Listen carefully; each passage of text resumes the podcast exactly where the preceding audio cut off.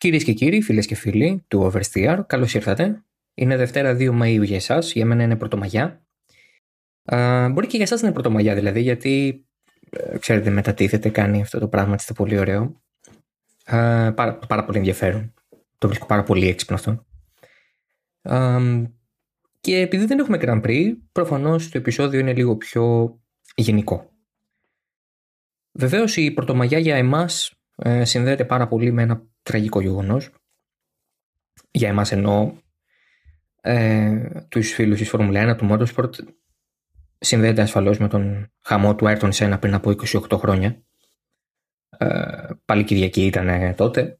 Πρωτομαγιά ήταν Πάσχα για τους Ορθόδοξους νομίζω. Ε, και βεβαίως εκείνο το τρίμερο συνολικά έχει σημαδευτεί καθώς μία μέρα νωρίτερα στις 30 του Απρίλη είχε χάσει τη ζωή του ο Αυστριακός οδηγός τη Simtek, ο Ρόλαντ Ράντενμπεργκερ. Και είναι αυτό το τραγικό καμιά φορά και κάτι το οποίο προσπαθώ τουλάχιστον σε προσωπικό επίπεδο να διορθώνω όποτε έρχεται αυτή η εποχή του χρόνου, να ε, θυμίζω και στον εαυτό μου και στους υπόλοιπους ότι πριν από τον ε, Σένα χάθηκε μια ακόμη ψυχή και ήταν ο λόγος για τον οποίο ο μεγάλος Βραζιλιάνος είχε τρομερούς συνδυασμούς να αγωνιστεί κιόλας εκείνη την, εκείνη την ημέρα. Θέλω να μιλήσω λίγο γι' αυτό ε, και θέλω να το προσεγγίσω κάπως διαφορετικά ίσως από τις πιο συναισθηματικές, πιο αμυγός οδηγικές ε, προσεγγίσεις.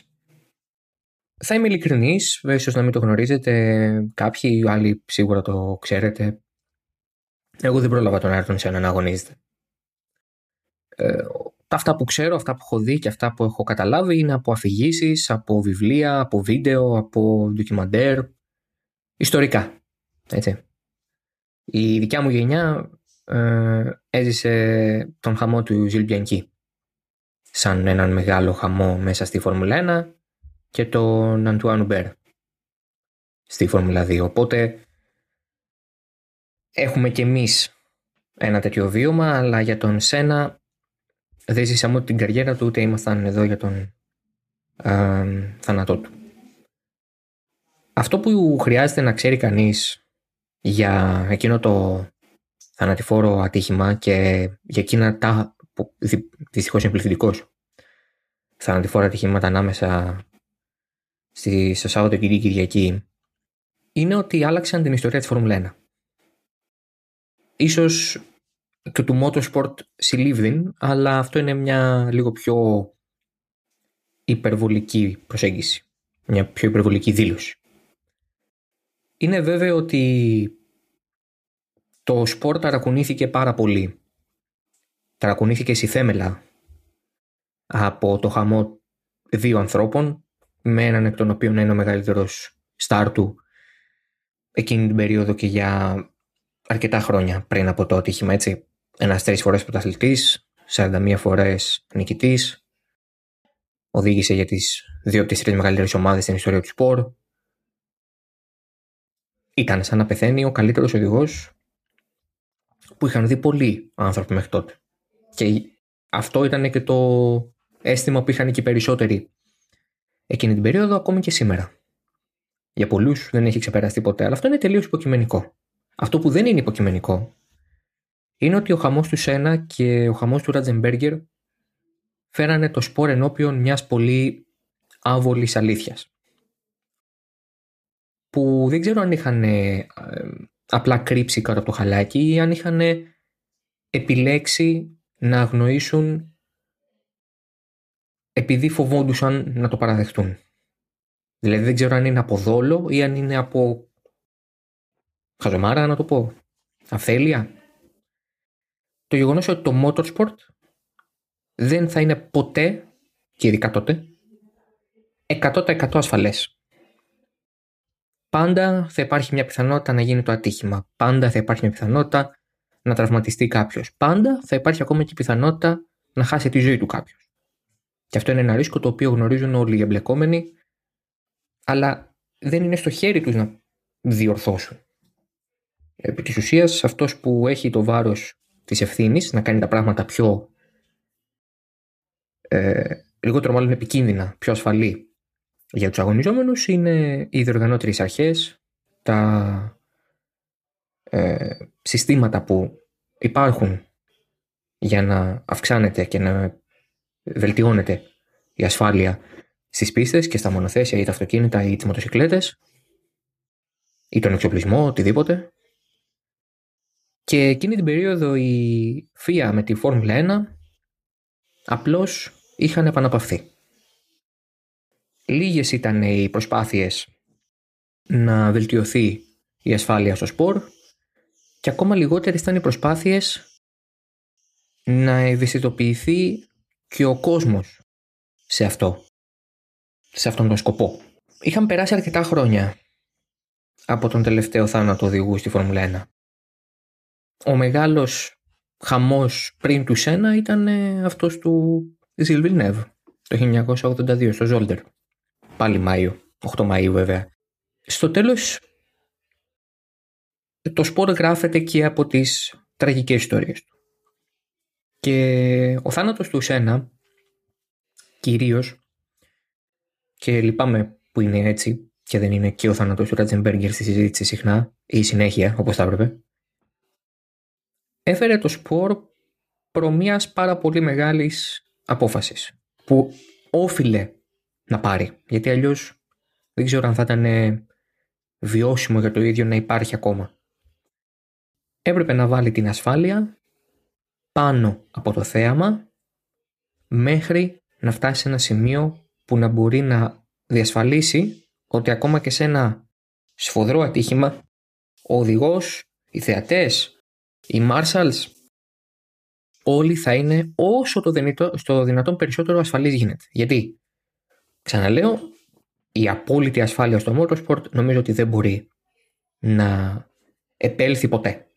Θα θέλαμε πάρα πολύ σε έναν οτοπικό κόσμο, αλλά όταν βάζεις έναν θνητό άνθρωπο σε κάτι που πηγαίνει με 250 και 300 χιλιόμετρα την ώρα, είναι δεδομένο ότι πάντα υπάρχει το στοιχείο του κινδύνου. Απλώς αυτό που κάνουμε και κάνουμε πάρα πολύ καλά τα τελευταία 28 χρόνια είναι να κυνηγάμε τη μέγιστη δυνατή ασφάλεια, τα μέγιστα δυνατά επίπεδα ασφάλειας σε κάθε τομέα.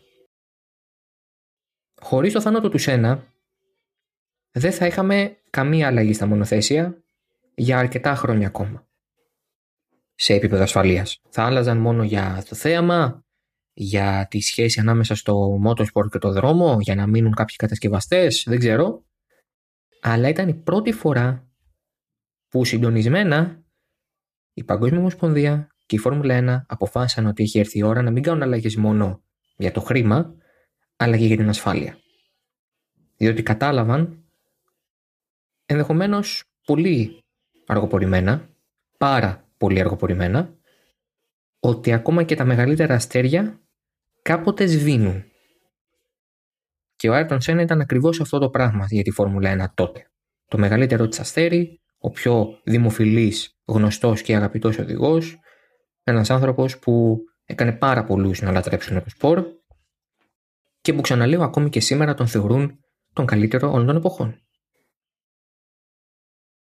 Διάβαζα ένα πάρα πολύ, πριν από αρκετά χρόνια, διάβαζα ένα πάρα πολύ ωραίο κείμενο που ακόμα δεν μπορώ να βρω, δεν ξέρω γιατί, ίσως έκλεισε το site, ε, δεν το έχω ξαναβρει ποτέ. Το οποίο κατέγραφε ανά δεκαετία τους ε, θανάτους ε, στη Φόρμουλα 1. Το 50 ήταν οι περισσότεροι, το 60 λιγότεροι, το 70 λιγότεροι, το 80 λιγότεροι. Και φτάσαμε το 94 για να έχουμε τον, τους δύο θανάτους με τον Ράτζεμπέργκερ και τον Σένα. Και ο επόμενος να είναι 20 χρόνια μετά. Και δείτε πόσο ο επόμενος, αυτός ο Ζιλ Μπιανκί, έκανε το σπορ να αντιδράσει ακαριέα. Και πώς αυτός του Uber το 19 έκανε το σπορ, την Ομοσπονδία, τον οργανισμό, να αντιδράσει ακαριέα. Αυτό δεν υπήρχε πριν το χαμό του Σένα. Αυτά τα άμεσα αντανακλαστικά, αυτή η προσπάθεια να βρίσκεις ακριβώς τι πήγε λάθος και να κάνεις τα πάντα για να μην επαναληφθεί αυτό το πράγμα. Να μην ξανά έχουμε τέτοιο χαμό. Αυτό πριν το χαμό του Σένα το 1994 δεν υπήρχε στο σπορ. Απλώς προχωρούσαμε. Ο Σέργι Τζάκη Στιούαρτ έχει πει ότι από ένα σημείο και μετά ο χαμός ενός φίλου μου μου είχε γίνει συνήθεια. Την εποχή που εκείνος αγωνιζόταν πάρα πολλοί συναθλητές του, φίλοι του έχαναν τη ζωή τους κάνοντας αυτό που αγαπούν. Και ήταν πάρα πολύ άδικο και ακόμα και σήμερα είναι άδικο. Μπορούσαμε καλύτερα και τότε. Αλλά δεν το κάναμε. Δεν ξέρω γιατί. Ή μάλλον δεν θέλω να μπω σε εικασίες γιατί. Μπορώ φαντάζομαι να, να πω την άποψή μου, αλλά δεν έχει σημασία. Σημασία έχει ότι έστω και αργοπορημένα, γιατί είναι πολύ αργοπορημένο να συμβεί αυτό το 1994 για ένα άθλημα που υφίσταται από το 1950, καταλάβαμε ότι πρέπει να αντιδρούμε σε αυτά τα ζητήματα. Είναι και παραμένει πολύ λυπηρό το γεγονός ότι ένας θάνατος κινητοποιεί. Αλλά το ευχάριστο είναι ότι πλέον κινητοποιεί και ένα σοβαρό ατύχημα που ευτυχώς δεν έχει ανθρώπινες απώλειες. Για παράδειγμα το ατύχημα του Ρωμέν Γκροζάν στο Μπαχρέιν κινητοποίησε αρκετά τη Φόρμουλα 1 η οποία άλλαξε τους κανονισμούς ε, σε ό,τι έχει να κάνει με την ασφάλεια σε εκείνο το κομμάτι του μονοθεσίου πίσω από τον οδηγό με το ντεπόζο του καυσίμου τόσο ώστε να είναι πιο δύσκολο πλέον να αρπάξει φωτιά το μονοθέσιο και με αυτόν τον τρόπο να κάνει λιγότερο επικίνδυνο τον απεγκλωβισμό του οδηγού. Οπότε, ποια είναι η παρακαταθήκη του Άρτον Σένα. Είναι αυτού του μεγάλου, αυτή του μεγάλου οδηγού, του ανθρώπου που έγραψε ιστορία, που κινητοποίησε εκατομμύρια ανθρώπων να δουν Φόρμουλα 1, που ενέπνευσε άπειρους πιτσιρικάδες και πιτσιρίκες να πιάσουν τιμόνι, που έγινε θεός επιγής για τους Βραζιλιάνους ή η παρακαταθήκη του ανθρώπου που με το χαμό του άλλαξε την ιστορία τους σπορ. Και τα δύο. Δεν χρειάζεται το ένα να αποκλείει το άλλο. Απλώς να μην θυμόμαστε μόνο το πρώτο. Είναι πολύ εύκολο να θυμόμαστε αυτό το οποίο αποτυπώνεται με έντονες εκφράσεις αγάπης, θαυμασμού, ηθρήνου και λύπης. Είναι πάρα πολύ εύκολο. Διότι αυτό είναι κάτι που αποτυπώνεται στο θυμικό μας έντονα. Οι σκηνές στη Βραζιλία το 91 και βεβαίως το απόλυτο κοντράστ με την κηδεία του στο Σάο Πάολο το 94. Αλλά η επίδραση που είχε με τον θάνατό του στην Ήμολα πριν από 28 χρόνια είναι τόσο έντονη ίσως εντονότερη κιόλας από αυτήν που προκάλεσε με τα κατορθώματά του στην πίστα. Ήταν σπουδαίος οδηγός Ayrton Σένα και ας μην τον πρόλαβα και ας μην τον προλάβαμε πάρα πολύ. Γιατί πινηθήκαμε μετά από τις εποχές του ή δεν θυμόμαστε τίποτα από αυτά που έκανε. Στο τέλος ημέρας πρέπει, οφείλουμε, εφόσον αγαπάμε αυτό το άθλημα, να θυμόμαστε τι προσέφερε ακόμα και με αυτόν τον πολύ πολύ τραγικό τρόπο. Αυτό ήταν αυτό που ήθελα να πω για τον Άιρτον Σένα και την άλλη εβδομάδα είναι και τα 40 χρόνια από το χαμό του Ζιβιλνεύ. Και πάμε τώρα στην επικαιρότητα, την πεζή βαρετή, όχι, επικαιρότητα δεν είναι βαρετή, έχουμε πράγματα για να πούμε. Ε, σε μια εβδομάδα, σε έξι μέρες, το πρώτο Grand Prix του Μαϊάμι θα έχει ολοκληρωθεί. Θα είναι μια πάρα πολύ ενδιαφέρουσα περίπτωση. Νομίζω ότι εάν ρωτήσουμε 10-15 άτομα στο δρόμο, ε, το λέω τυπικά τώρα αυτό, ενώ να ρωτήσουμε 10-15 σχετικούς με Φόρμουλα 1, τι πιστεύουμε για το Μαϊάμι θα πάρεις νομίζω 10 με 15 διαφορετικές απαντήσεις. Ε, η προσωπική μου εκτίμηση είναι ότι είναι ένας αγώνας που επί της ουσίας ενισχύει σε πολύ μεγάλο βαθμό την παρουσία της Φόρμουλα 1 στη, στην Αμερική. Αυτός είναι ένας πάγιος στόχος του σπορ πριν ακόμη έρθει στα πράγματα η Liberty Media και αναλάβει τα ενία του σπορ το 2017. Δεν είναι κάτι το οποίο είναι καινούριο. Απλώς τώρα, επειδή ακριβώς η Liberty Media είναι μια Αμερικάνικη εταιρεία και για πολλά χρόνια ο επικεφαλής της Φόρμουλα 1 ήταν Αμερικάνος, ο τσεϊσκάρι. Υπήρχε μια πάρα πολύ έντονη θέληση να πάμε να τρέξουμε σε μια πόλη όπως είναι το Μαϊάμι, η οποία επί της ουσίας είναι η αγορά της ανατολικής ακτής των Ηνωμένων Πολιτειών.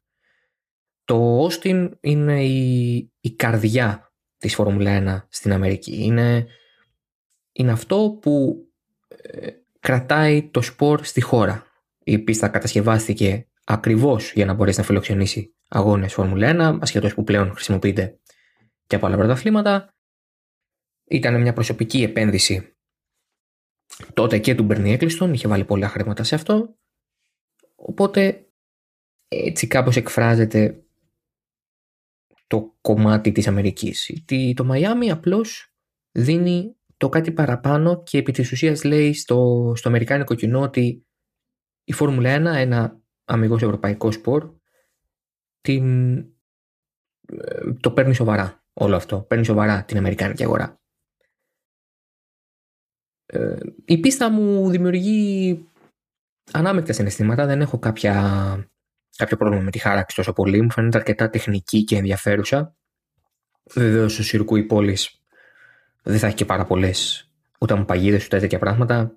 Το λάθος ίσως και να συγχωρείται κάπως γιατί είδα αρκετά ρανοφέρεια στις πρώτες φωτογραφίες, αλλά θα δούμε. Νομίζω ότι το πιο, το πιο άσχημο που θα μπορούσε να συμβεί είναι ένα ατύχημα σε τείχο. Αλλά σε αυτές τις νέες πίστες πόλης νομίζω πως δεν, πως δεν είναι εύκολο να συμβεί αυτό εκτός και αν είσαι η Τζέντα η οποία είναι πραγματικά κατάλληλη για αυτή τη δουλειά.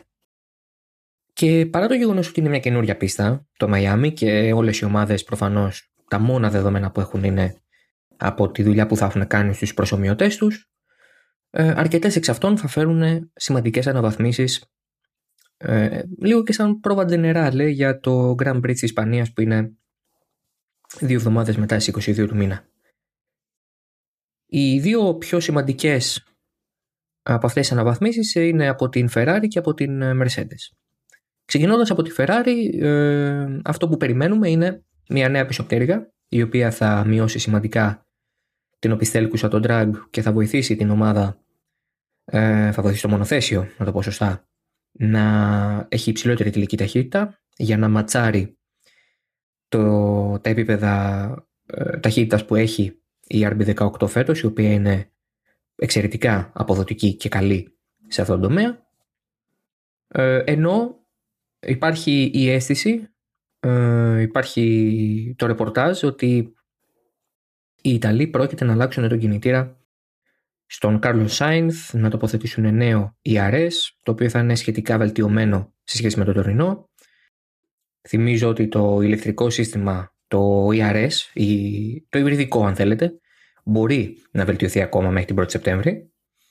Ενώ παράλληλα έχουν ε, δει, έχουν εκτιμήσει ότι τα επίπεδα αξιοπιστίας της ε, φετινής μονάδας ισχύως είναι ικανοποιητικά.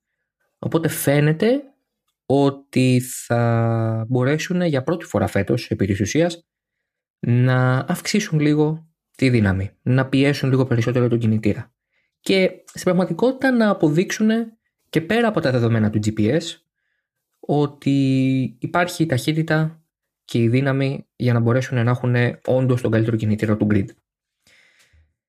Ε, είναι εύλογη η απορία όσων λένε, μα καλά, γιατί λέτε όλοι ότι έχει τον καλύτερο κινητήρα η Ferrari, αφού η Red Bull είναι πρώτη στις τελικές ταχύτητες ή είναι πάνω από τη Ferrari, έστω, αν δεν είναι πρώτη. Ο λόγος είναι απλός. Απλός. Ο λόγος είναι κατανοητός, νομίζω. Μπορούμε να τον εξηγήσουμε πολύ εύκολα. Η μεγάλη δουλειά που έγινε από τη Ferrari μέσα στο χειμώνα, α, αν και ένα μέρος εσύ είχε ξεκινήσει από πέρυσι το καλοκαίρι, ήταν σε δύο τομείς. Ο ένας ήταν η καλύτερη απόδοση του ηλεκτρικού κομματιού του κινητήρα, του ERS, το πώς δίνεται η δύναμη, της MGUK. Και βεβαίως, ε, όπως για τους περισσότερους, αν όχι για όλους τους κατασκευαστές, για όλους τους κατασκευαστές, διορθώνω, ε, η, ήταν εξίσου σημαντική και η, η υιοθέτηση του ε10 καυσίμου, του παραπάνω, με το μεγαλύτερο ποσοστού του ε10 καυσίμου, που άλλαξε σημαντικά το πώς γίνεται η καύση μέσα στον κινητήρα και άλλαξε σημαντικά τον τρόπο με τον οποίο οι ομάδες διαχειρίζονται ε, το, τη βενζίνη τους, το, το καύσιμό τους καθώς στο μεσοδιάστημα προσπάθησαν και κάποιες το πέτυχαν να μην έχουν απώλειες σε απόδοση, σε υποδύναμη, να το πω πιο σωστά. Το πρώτο σκέλος το είδαμε να μετουσιώνεται κάπως ήδη από πέρυσι, όταν και ο Σάινθ και ο Λεκλέρ πήραν τον ε, νέο κινητήρα της Ferrari και μαζί κάποιες ποινές, που επί της ουσίας αυτός ο νέος κινητήρας είχε το ERS που θα χρησιμοποιεί το φέτος και αυτό έγινε ακριβώς. Αλλά επειδή υπάρχει ακόμα περιθώριο εξέλιξης σε αυτό το τομέα μέχρι την 1η Σεπτέμβρη όπως, να... όπως είπα μάλλον και προηγουμένως, καθώς 1η Σεπτέμβρη κλειδώνει, παγώνει και αυτό το κομμάτι της μονάδας ισχύω μέχρι το 2025, ε, οι Ιταλοί θέλουν να κάνουν κάποιες βελτιώσεις. Επομένως, μικρότερη ε, οπισθέλικους από την πίσω πτέρυγα, νέα μονάδα ισχύω πιθανότατα, αυτό δεν είναι επιβεβαιωμένο, ε, αυξημένη ε, ισχύς με, το, με την ε, πίεση περισσότερο του μοτέρ, ίσως μας δώσουν μια διαφορετική Ferrari από αυτή που είδαμε μέχρι τώρα και κυρίως από αυτή που είδαμε στην Ήμολα, όπου, ε, όπως είπαμε και την προηγούμενη εβδομάδα, στο προηγούμενο επεισόδιο, ήταν η χειρότερη Ferrari που έχουμε δει φέτος και ήταν δεδομένο ότι κάποια στιγμή θα τη δούμε και έτσι στην ομάδα, γιατί ε, από ένα σημείο και μετά περιμένεις και μια τέτοια απόδοση, καθώς όλοι ψάχνουν τα setup, ψάχνουν το πώς θα βελτιώσουν και θα βελτιστοποιήσουν την απόδοση του μονοθεσίου τους, τη σχέση που έχουν με τα ελαστικά. Μας το είπε και ο Μάριο Βίζολα στη συνέντευξη που παραχώρησε κατά τη διάρκεια του Grand Prix της Αυστραλίας στο currentdriver.gr, ότι ακόμα οι ομάδες ψάχνουν και, με, και τον τρόπο με τον οποίο πρέπει να συμπεριφέρονται στα ελαστικά σε διάφορους τομείς, από την προθέρμανση, την διαχείριση μέσα στον αγώνα, το πότε είναι σωστό να αλλάξουν, ποια είναι η σωστή γόμα να χρησιμοποιήσουν κτλ. Άρα λοιπόν η Ferrari τώρα ετοιμάζεται να αντιδράσει και αυτό είναι θετικό. Δείχνει ότι υπάρχουν αντανακλαστικά σε μια ομάδα η οποία, εάν κάτι της έχουμε προσάψει όλα αυτά τα χρόνια, είναι το γεγονός ότι δεν έχει την ετοιμότητα να παλέψει για το πρωτάθλημα. Αυτή τη στιγμή έχει μια πάρα πολύ καλή βάση πάνω στην οποία έχει χτίσει τρέχει με το ίδιο μονοθέσιο με μικρές αλλαγές ήδη από το πρώτο τεστ στη Βαρκελόνη. Έτσι, έχουμε περάσει πια τρεις μήνες σχεδόν από τότε που ξεκίνησαν οι δοκιμές και η Ferrari παρουσίασε αυτό το μονοθέσιο. Και είναι ένα μονοθέσιο δύο φορές νικητής, στο βάθρο, σταθερά, με εξαίρεση τώρα την Ήμολα. Υπάρχει το potential για ένα πρωταθληματικό run και από τη Ferrari και βεβαίως από το Leclerc τον ίδιο. Τώρα λοιπόν είναι που πρέπει να ξεκινήσει να, να, να χτίζει πάνω σε αυτή τη βάση. Να, βάζει, να, να αφήσει τα θεμέλια όπως είναι, είναι εξαιρετικά και να αρχίσει να ανεβάζει πατώματα. Πρώτο, δεύτερο κτλ. Σε μια πλήρη αναλογία οικοδομία, οικοδομικής και κατασκευαστικής. Αφού λοιπόν η Ferrari φαίνεται ότι αντιδρά, το μόνο πρέπει να δούμε αν η αντίδρασή της είναι ουσιώδης. Αν αυτά που έχει να φέρει δηλαδή στην πίστα, αυτές οι αναβαθμίσεις, οι αλλαγές, οι αποφάσεις αποδίδουν όπως περιμένει. Οι, οι Ιταλοί θα σας πούν ότι υπάρχει μεγάλη αισιοδοξία και είμαστε σίγουροι γι' αυτό, διότι έχουμε τον νέο προσωμιωτή και όλα αυτά τα πολύ ωραία. Αλλά χωρίς να θέλω να μειώσω, χωρίς να θέλω να φανώ καχύποπτος, θέλω να περιμένω να δω την πραγματικότητα αυτού, αυτής της δήλωσης. Διότι είναι η πρώτη φορά μετά από πολλά χρόνια για τη Ferrari που θα βρεθεί σε αυτή τη θέση και για το καλό του θεάματος, για το καλό του σπορ, για το καλό της μάχης που φαίνεται ότι θα έχουμε, είναι για μένα το καλύτερο σενάριο όσα λένε να ισχύουν. Ούτως ώστε να έχουμε το Verstappen vs Leclerc, Leclerc vs Verstappen που μας αξίζει, που μας αρμόζει και νομίζω που θα θέλανε και οι ίδιοι πάρα πολύ να ζήσουν μετά από τους τέσσερις πρώτους αγώνες. Το άλλο κομμάτι του, ε, του Miami έτσι, το άλλο μεγάλο μέρος του Μαϊάμι όπως κατευθυνόμαστε για αυτό το Grand Prix είναι οι διαφαινόμενες μεγάλες αναβαθμίσεις της Mercedes. Για ακόμα έναν αγώνα στην Ήμολα η Γερμανία ήταν ε, τρίτη δύναμη, στον αγώνα κυρίως, στις κατακτήρες ήταν πολύ χειρότερα τα πράγματα και λόγω των συνθήκων καθώς με τις μεταβαλλόμενες καταστάσεις της πίστας από βρεγμένο σε στεγνό και ξανά βρεγμένο δεν φέραν ποτέ τα ελαστικά σε σωστή θερμοκρασία και μείναν εκτός Q2 το Q3 μάλλον, στο Q2 καταφέραν να περάσουν. Ε, τώρα στο Μαϊάμι ελπίζουν με μεγάλες αναβαθμίσεις, όπως είπε ο ε, Άντριου Σόβλιν της ε, Mercedes, να λύσουν ένα μεγάλο μέρος των προβλημάτων τους. Δεν έχουν αναφέρει, ούτε έχει διαρρεύσει κάπως το ποιόν αυτών των αναβαθμίσεων. Τι θα είναι ακριβώς αυτό που θα φέρουν.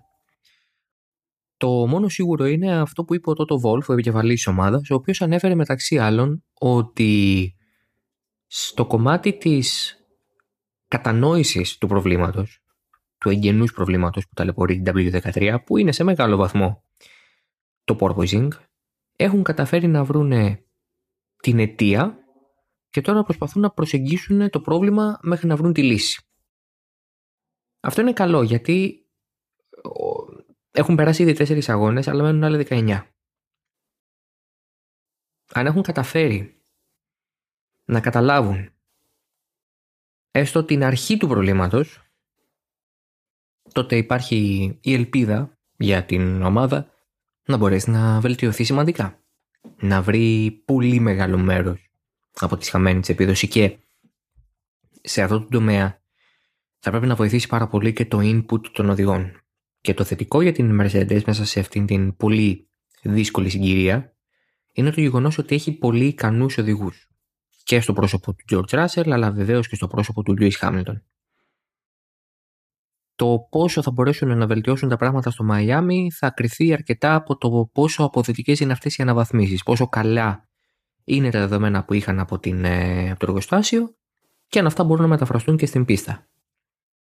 Το ζητούμενο είναι τώρα να μπορέσουν να βρουν το δρόμο της επανόδου. Θα είναι δύσκολο, θα είναι μεγάλος, θα είναι περίεργος, αλλά νομίζω ότι υπάρχει ιδιώδος. Να μπουν στο πρωτάθλημα νομίζω δύσκολα.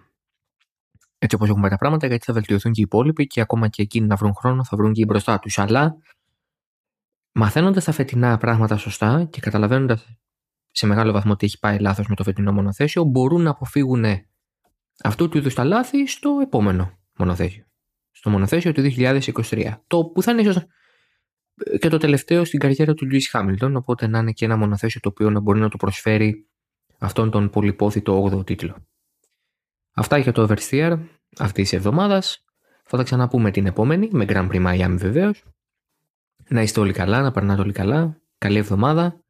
Φυσικά θα σας ε, καλέσουμε να ακούσετε και τα υπόλοιπα επεισόδια του Oversteer, τα υπόλοιπα shows του Hafton.fm βεβαίως, να κάνετε εγγραφή στο feed όπου και αν ακούτε, είτε σε Spotify, είτε Apple Podcast, είτε Google Podcast, ε, ούτως ώστε να λαμβάνετε ειδοποιήσεις για κάθε νέο επεισόδιο που αναρτάτε και τα ξαναλέμε. Γεια χαρά.